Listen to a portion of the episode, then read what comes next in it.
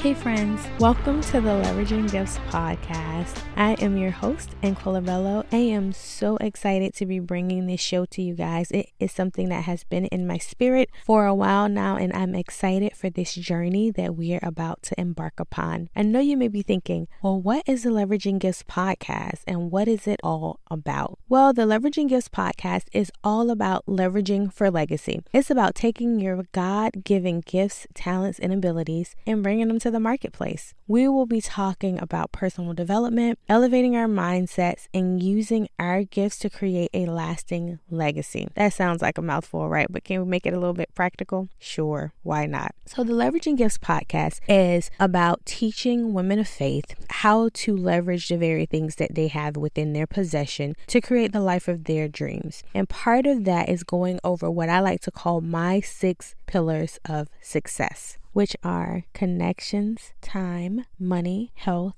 mindset, and your gifts. And the reason why these are what I call the six pillars of success is because they are gifts. Having the right connections, having resources, i.e., your money, being able to manage your time well, good health, a solid mindset, and skills are the very things that are needed to be able to develop success on your own terms, especially when you know how to utilize, i.e., leverage those things within your possession. So that's kind of what we'll be going over and what we'll be covering. There'll be solo episodes, but there will also be some guest episodes as well, where I'll talk to other women of faith who have done these very things, which were leverage what they had access to to bring their gifts, their talents, their skills, and abilities to the marketplace. So that's it for now. I am so glad you all are tuning in. Head on over to Instagram if you aren't following me and connect with me at Anquilla Bellow so that we can keep this party going. We can build a community and we can support one another as we all leverage for legacy.